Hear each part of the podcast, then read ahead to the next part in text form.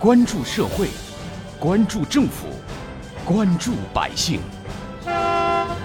民生新干线。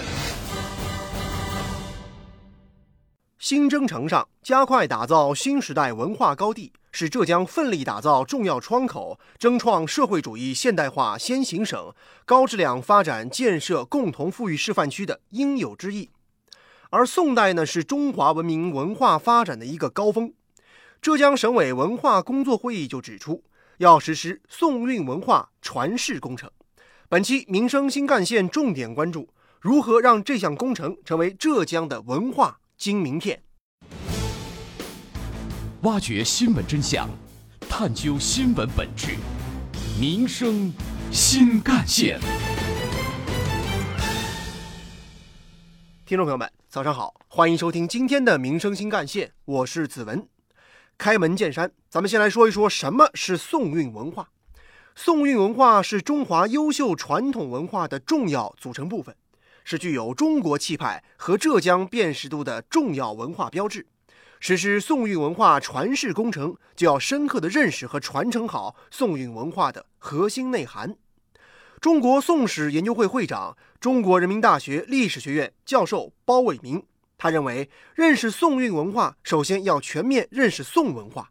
宋代是我国历史上文化最为发达的朝代，宋韵。就是从宋代传承下来的文化底蕴和精神气质，它包括文化、思想、制度、科技、艺术等多个方面。宋文化指的是宋代文化，而宋韵文化则不仅仅只限于宋代，它体现了一种沉淀、渗透和传承。比如“盛唐隆宋”这个“隆”字儿，主要指的是思想的文化方面。两宋，在这么一个。就是历史演变过程中，它的特点是我们东南地区，这个应该说就开发的这个成熟。我们古代历史研究有一个著名的命题叫“经济中心南移”。南移这个南，就指的是宋代叫东南，重点就在两浙路。所以杭州在在这个北宋的时候已经被称作东南名郡。到了南宋，当然因为呃行都。设在杭州，那当然就就更加发达了。那么，但它这不是一个单单一个城市，就是杭州这一个城市的问题，而是这个整个区域更加的拓展。但它的本意应该指的是公元十至十三世纪，我们东南地区。这个东南地区呢，大约相当于现在的长三角的核心地带呢。就浙江来说，当然是钱塘江南北，钱塘江南北这个地区的开发的加速跟成熟。这个成熟，我指的是，我经常会用一个词汇叫农业文明发展精致化。对于宋韵文化，人们容易联想到的是南宋的临安，也就是如今的杭州城。但是包伟明强调啊，谈宋韵文化不能只强调南宋文化，也不能仅仅限于杭州。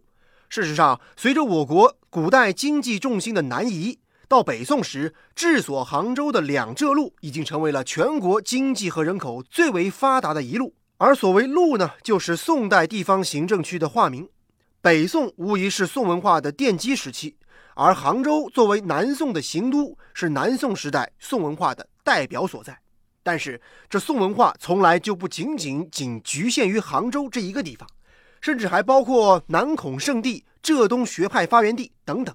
宋代繁荣的经济文化对后世有着非常深远的影响。直到今天，我们大家的审美观和价值取向仍然会受到宋韵的深刻影响。浙江打造精神力量高地，就是要做足特色、放大优势、深入挖掘、传承宋韵文化，让千年宋韵在新时代可以流动起来、传承下去，可以形成展示重要窗口、独特韵味。文化浙江建设成果的鲜明标识。呃，张扬它，去宣传它，去传承它。首先，我觉得是我们的农业文明，这是当时一切的社会活动、社会文化发展的基础。最大的前提是人口自然繁殖。当人手够的时候，我才有能力去改造地势地，包括这个种子改良啊，农业种植技术的改良啊，施肥技术的改良啊。农业灌溉水利的工程的这个修建啊，光从经济农业经济发展过程，你就可以体会得出来，就是宋代处在怎么一个位置上。实施宋韵文化传世工程，浙江有着得天独厚的优势。浙江全省，尤其是杭州，有着非常丰富的宋代文化遗存。包伟民就此建议，实施这一工程，首先要将南宋的遗址遗物保护好、整理好、固化下来，打造一批彰显宋韵文化、具有浙江气派的标志性建筑。浙江也应当加快如德寿宫等遗址保护项目的展示和建设。将众多的南宋遗物展示在南宋博物馆，像绍兴等地有很多名人故里，就具备辨识度很强的遗存，也需要加强保护、加强挖掘。而浙江的第二个优势则在于研究力量。包伟民表示，多年来，浙江省内一些高校院所在宋代史学、文学、哲学研究方面都提供了强大的支撑和力量。实施宋韵文化传世工程，研究的是基础。要从思想、制度、社会、经济、文化艺术等各个方面展开立体研究，准确把握宋韵文化的精髓、历史意义和时代价值。这第三个优势就是浙江自实施“八八”战略以来，接续推进文化大省、文化强省、文化浙江等文化发展战略。通过研究工程，已经打下良好基础，也通过丝路文化带建设，相当程度上积累了类似项目的建设和运营经验。挖掘新闻真相，探究新闻本质，民生新干线。继续回来，那么我们应当如何进行宋韵文化的研究、展示和成果转化呢？浙江省文化工作会议就指出，形成宋韵文化的挖掘、保护、提升、传承工作体系，阐发传统历史文化意义。包伟民认为，首先要做好研究工作。人心正俗之影响于后代者，首推思想学术。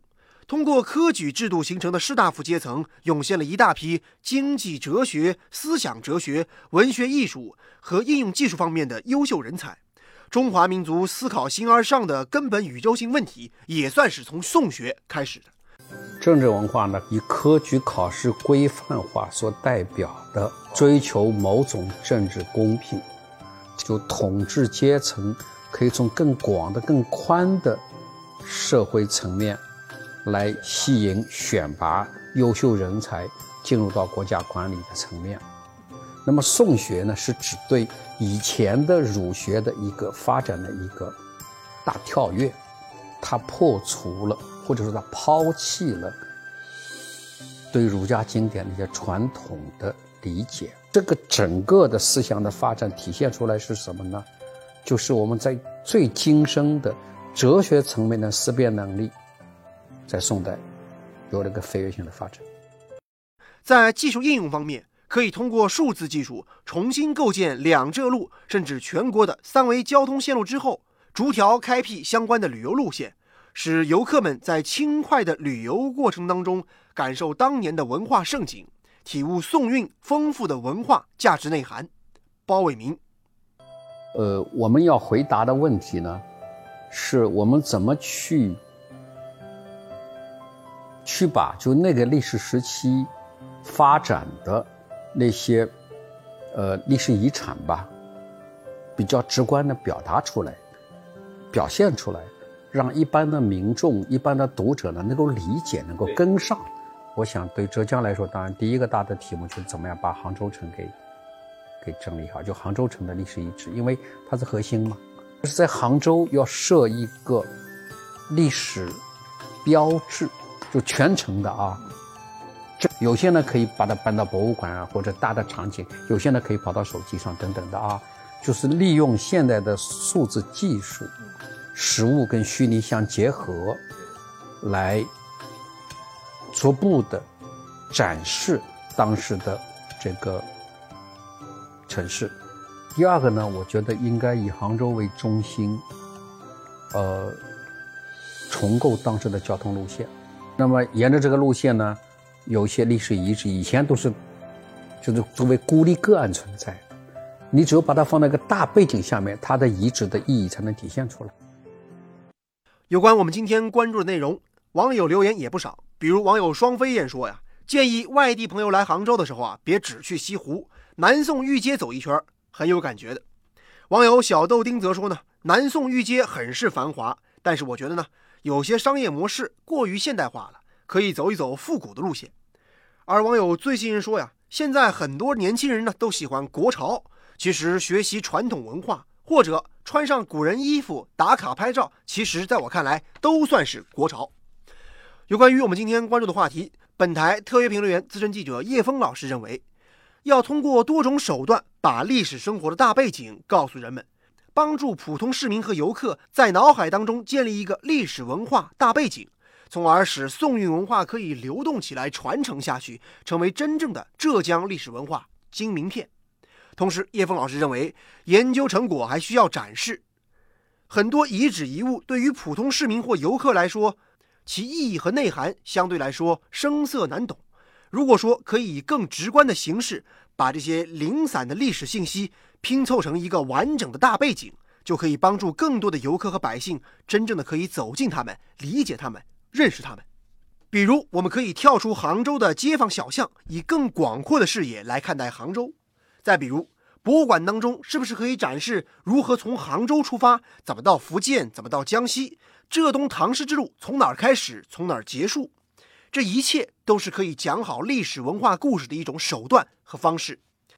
而有关于我们今天关注的内容，人民网也曾发表评论文章指出，要让收藏在博物馆里的文物、陈列在广袤大地上的遗产、写在古籍里的文字都活起来。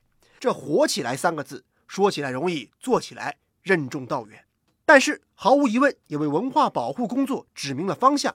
文化遗产是一个国家的底蕴，文化底蕴是否深厚，不仅在于我们曾经拥有多少，更在于未来我们可以感受传承多少。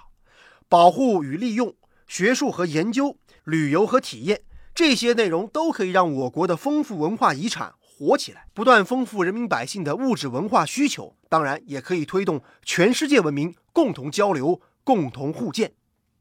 好，感谢您收听今天的《民生新干线》，我是子文，下期节目我们再见。